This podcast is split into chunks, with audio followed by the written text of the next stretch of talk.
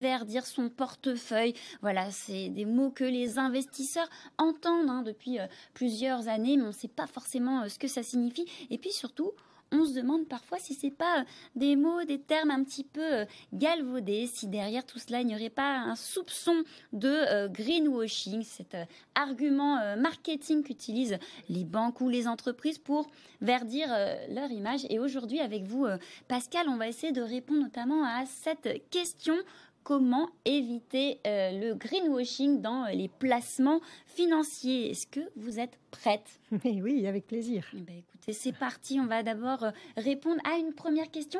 Et c'est une question que nous a adressée il y a quelques jours Colin. Alors Colin, il entend beaucoup parler de placement durable, de placement euh, responsable. Hein. Il aimerait bien investir. Sauf que, bah, comme beaucoup de personnes, il a lu dans les médias, il y avait une petite enquête euh, du Monde il n'y a pas si longtemps euh, que cela, qu'il y a de nombreux leurres dans ce domaine. Et il voudrait déjà comprendre ce qu'on entend précisément par greenwashing. Pascal, quand on parle de greenwashing, on parle de quoi concrètement? Alors, en fait, on peut se référer à la définition de, Novetti qui nous dit que le greenwashing, autrement dit l'éco-blanchiment, est une méthode marketing euh, qui consiste à communiquer auprès du, public en utilisant l'argument euh, écologique. Le but du greenwashing, c'est de se donner une image éco-responsable et finalement, malheureusement, assez éloignée de la réalité. La pratique du greenwashing, elle est trompeuse et on peut même dire que c'est de la publicité mensongère. Alors c'est vrai que c'est parfois très difficile de détecter le greenwashing, euh, qui est souvent très bien fait.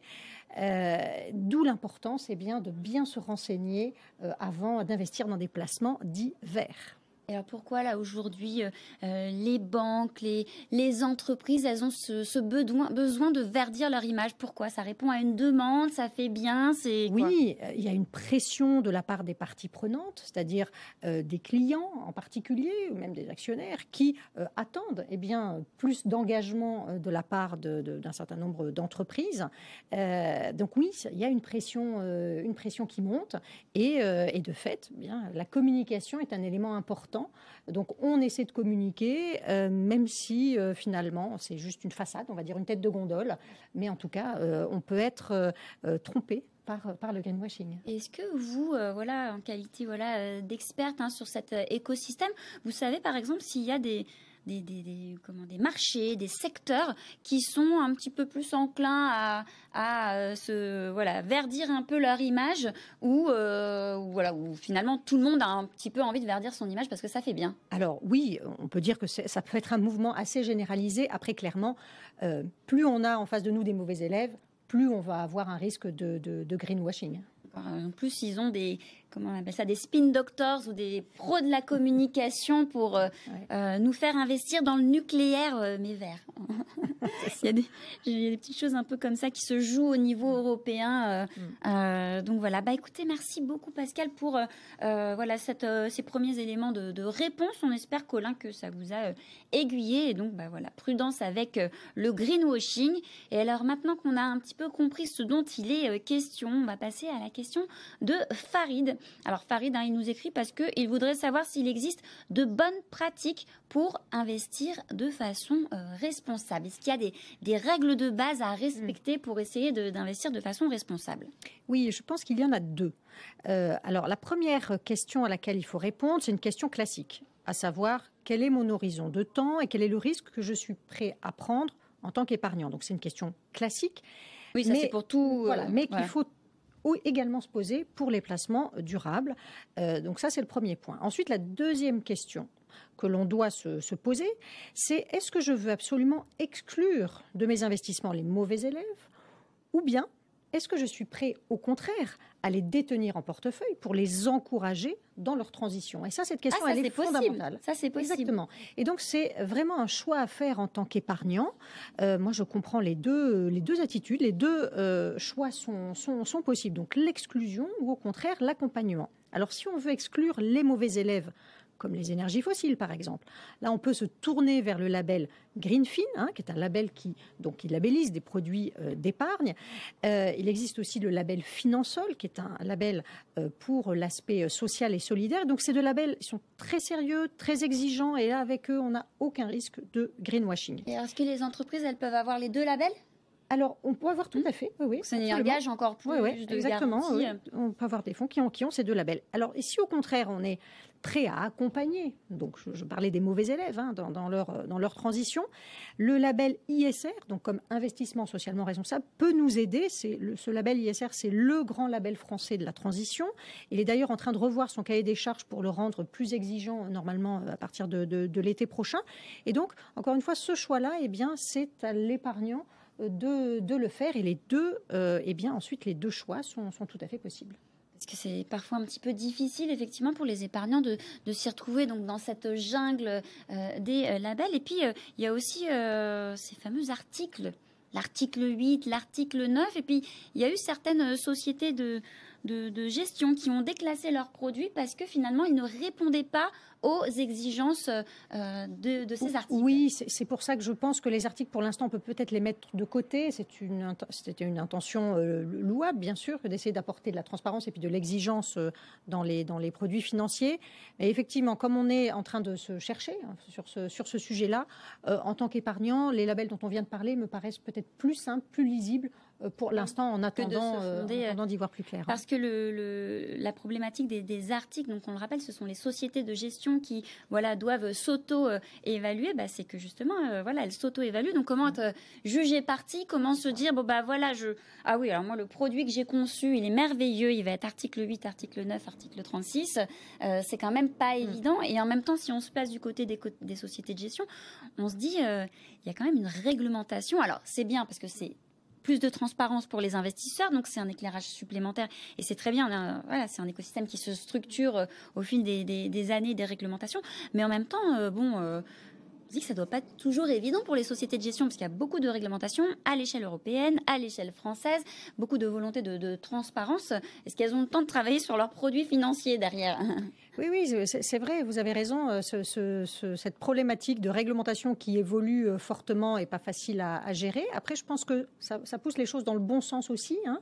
Euh, en termes de réglementation, on peut évoquer par exemple aussi le sujet des, questionnaires clients, c'est-à-dire aujourd'hui, quand un conseiller financier eh bien, discute avec un client pour lui proposer des, solutions d'investissement, il doit obligatoirement maintenant lui poser des questions au niveau de ses attentes en termes de durabilité. Donc, qu'est-ce que vous attendez, ah oui, ça, on n'avait pas ça, on avait nouveau. le profil l'horizon de placement, le patrimoine, mais on pas les attentes. Euh. Exactement. Et je trouve que c'est intéressant parce que maintenant, eh bien, on tend la perche à l'épargnant pour qu'il puisse se saisir de ces sujets et exprimer ses attentes ou, pas. Il a le droit de, ne pas être intéressé par le sujet, mais au moins irresponsable, pas durable.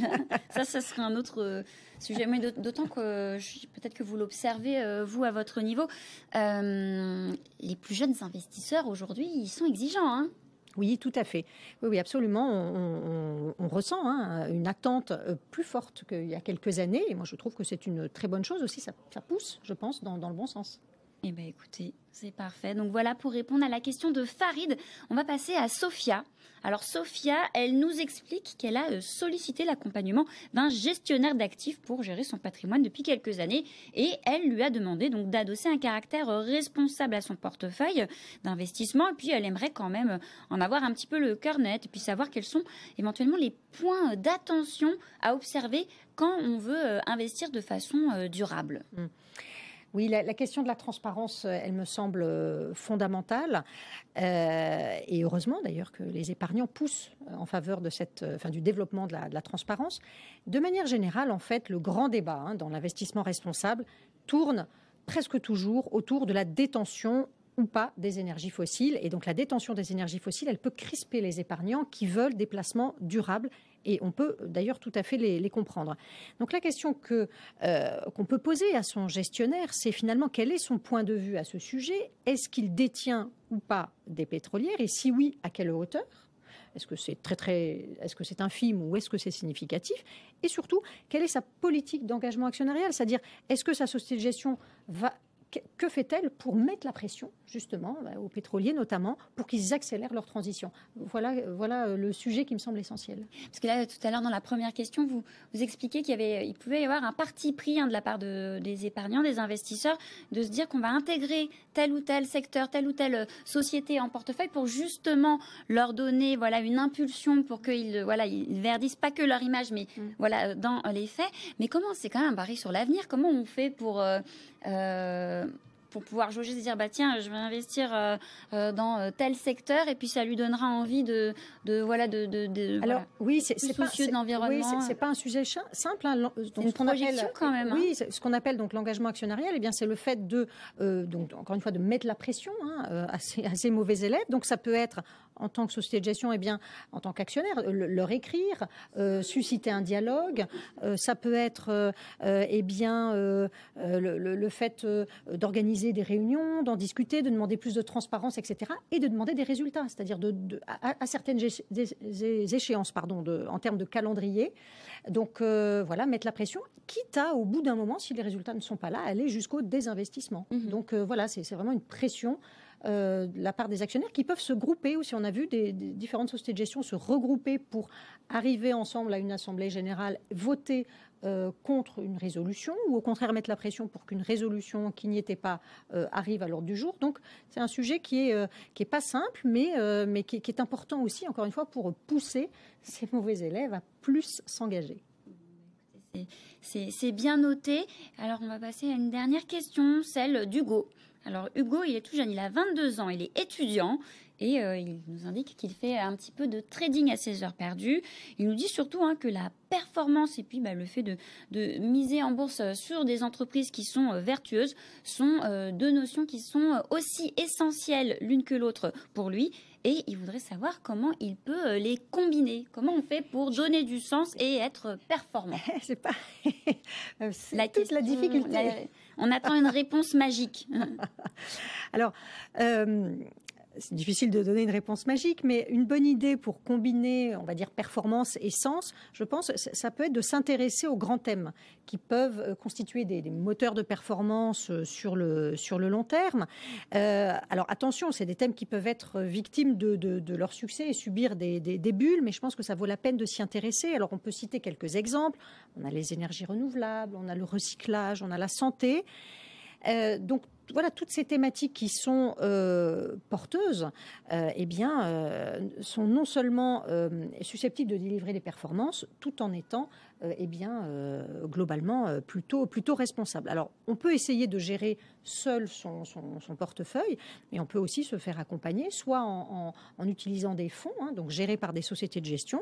On peut même se faire accompagner par un conseiller financier spécialiste de ces sujets. Eh ben oui, d'ailleurs mieux vaut le faire plutôt que, surtout si vous n'avez pas le temps de, traiter cela et de suivre euh, voilà, euh, régulièrement euh, votre portefeuille d'investissement, mieux vaut vous faire accompagner par un gestionnaire d'actifs, un gestionnaire de patrimoine, évidemment agréé par, par, par l'AMF.